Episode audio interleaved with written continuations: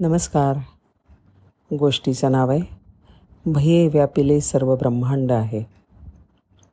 ज्ञान आणि शौर्याचा समृद्ध वारसा लाभलेल्या एका देशात एक तरुण लढवय्या होण्याची कला शिकत होता. एक दिवशी त्याच्या गुरूंनी त्याला सांगितलं आता तुझं शिक्षण पूर्ण होत आलं आहे तुला आता भीतीशी युद्ध करावं लागेल. भीतीशी लढण्याचं ते भयंकर आव्हान ऐकताच त्याची तहानभूक हरपून गेली. त्याच्या मनामध्ये भय दाटून आलं. तोंडाला कोरड फुटली आणि अंगाला कंप सुटला. पाय लटपटायला लागले. त्याच्या माहितीप्रमाणे भीतीचं रूप खूपच धडकी भरवणारं होतं. त्याला तिच्याशी बिलकुल सामना करायचा नव्हता. पण गुरूंनी निक्षून सांगितलं की उत्कृष्ट योद्धा व्हायचं असेल तर त्याला हा सामना करावाच लागेल.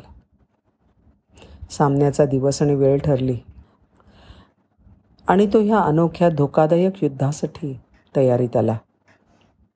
आज मैदानामध्ये तरुण योद्धा एका बाजूला तर पलीकडे भीती उभी होती. योद्धा भयभीत आणि किरकोळ दिसत होता. तर सामोरी उभी ठाकलेली भीती अक्राळ विक्राळ शक्तिशाली आक्रमक परंतु अंधारात झाकलेली होती. त्यांनी गुरुजींकडे मदतीची याचना केली. पण गुरूंनी आदेश दिला की ही लढाई त्याची त्यांनीच लढायला हवी. आता भय या भयंकर शत्रूच्या समोर. तो तरुण योद्धा दृढनिश्चयाने आणि अविचलपणे उभा राहिला आणि एक अघटित घडला. नम्रतेने आणि आदराने त्या तरुण योद्ध्यानं तीन वेळा भीतीला नमन केलं आणि विचारलं मला तुमच्याशी युद्ध करायला परवानगी मिळेल का? आश्चर्याने आणि भीतीने तिने उत्तर दिलं परवानगी मागून मला एवढा आदर दाखवल्याबद्दल धन्यवाद. ह्या अनपेक्षित प्रतिसादाने उत्साही झालेल्या तरुण योद्ध्याने मग विचारलं मला एक सांगा मी तुमचा पराभव कसा करू शकतो? हे ऐकताच भीती त्याच्याजवळ झुकली आणि कुजबुजली मला? म्हणजे भीती भय आशंका ह्यांना मानवी मनामध्ये अस्तित्व नक्की आहे बरं का? पण माझ्याबद्दल आदर बाळगून तुम्हाला नामोहरम जरूर करू शकतोस. हे बघ. पहिल्यांदा मी तुला माझ्या अस्त्रांविषयी सांगते. मी फार मोठ्यांदी बोलते आणि तुझ्या चेहऱ्याच्या अगदी जवळ जाते. त्यामुळे घाबरलेले तुझ्या चेहऱ्यावरचे भाव मला चटकन वाचता येतात. मग मी तुझ्या मनामध्ये स्वतःच्या सामर्थ्याविषयी शंका निर्माण करते. त्यामुळे तुझा आत्मविश्वास डळमळीत होतो. आणि ते सुद्धा मला चांगलंच कळतं. आणि त्यानंतर मात्र मी सांगेन ते करायला तुला भाग पाडते. तू निराश होतोस. आणि मग पळ काढतोस. अरे मला तेच तर हवं असतं. पण खरं सांगू एक लक्षात ठेव. माझा तुझ्यावर काहीही अधिकार नाही आणि कधीच नव्हता. मी तुला जे सांगते तसं तू वागू नकोस.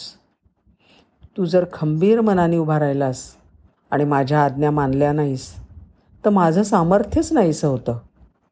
माझी तुझ्यावर काहीही सत्ता नाही कधीच नव्हती. तू ती मानू नकोस. भीती शांत झाली.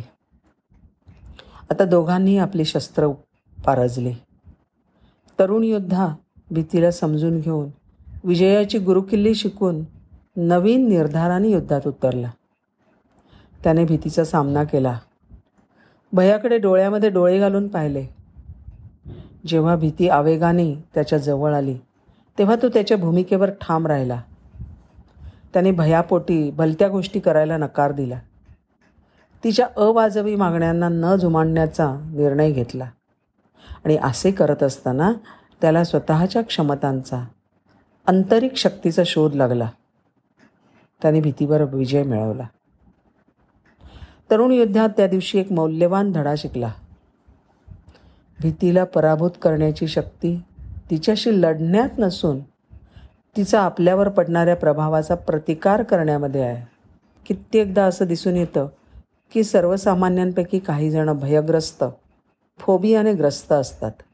जसं की काही व्यक्ती लिफ्टमध्ये जाणे येणं किंवा बंद ठिकाणी राहू शकत नाहीत. कारण त्यांना अडकून पडण्याची किंवा अपघाताची भीती वाटते. अशा वेळेला त्यांना गरगरतं. श्वास कोंडला जातोय असं वाटतं.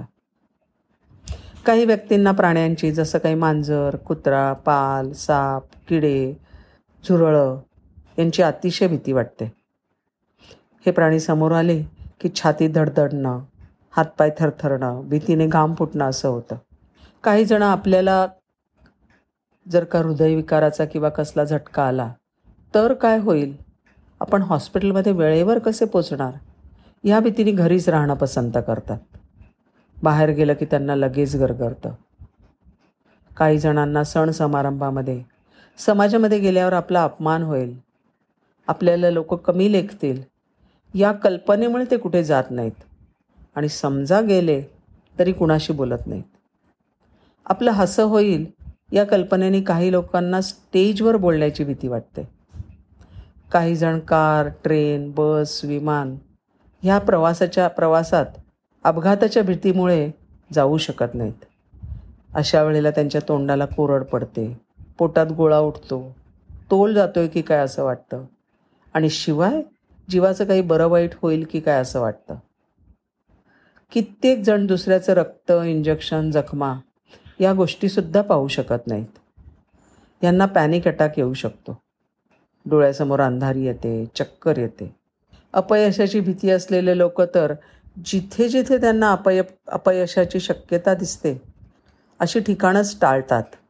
जसं की परीक्षा नोकरीसाठी मुलाखत इत्यादी. अशा वेळेला ते हमखास आजारी पडतात. ह्यामुळे त्यांना अनेकदा अयशस्वी नातेसंबंधांना तोंड द्यावं लागतं.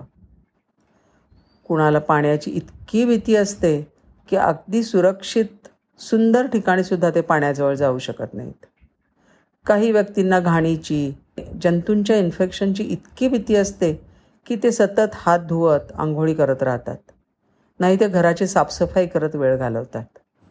खरं तर सर्वात शक्तिशाली लढाया अनेकदा आपल्या मनातच लढल्या जातात. आपल्या आतल्या भीतींना तोंड देण्याचं धैर्य आपल्यातच असतं. ते भीतीशी मुकाबला केल्याशिवाय जाणवतच नाही. जीवनाचा किंवा अस्तित्वाचा प्रवाह अखंडित राहावा. यासाठी सजीवांना आहार निद्रा भयमैथून ह्या चार प्रेरणा निसर्गानेच दिल्या आहेत. त्यातली भय ही एक. ती जिवंत राहण्यासाठी आवश्यक आहे. ती अधिकाधिक व्यापक होते. तेव्हा पळपुटेपणा क्रौर्य वैरभाव असहनशीलता विवेकशून्यता अशी रूपं घेते. कित्येक वेळा कर्तव्यपूर्ती केली नाही की भय दाटून येतं. जसा गृहपाठ केला नाही की होतं तसं. समर्थ रामदास स्वामी मनाच्या श्लोकात म्हणतात भये व्यापिले सर्व ब्रह्मांड आहे. माणसांना रोगांचं धनाला चोरांचं रूपाला किंवा तारुण्याला काळाचं भय असतं. पण संत मात्र भयाच्या पलीकडे आहेत. कारण ते परब्रह्माशी एकरूप झालेले आहेत. अहंकार द्वैतभावना यांना टाकून वैश्विक एकात्मतेच्या अनुभवावर पोचणं म्हणजेच खरी भयमुक्ती. आणि हे साधायचं असेल तर सद्गुरूंचं मार्गदर्शन आणि त्या मार्गावर चालताना त्यांचा समर्थ आधार असावा. धन्यवाद.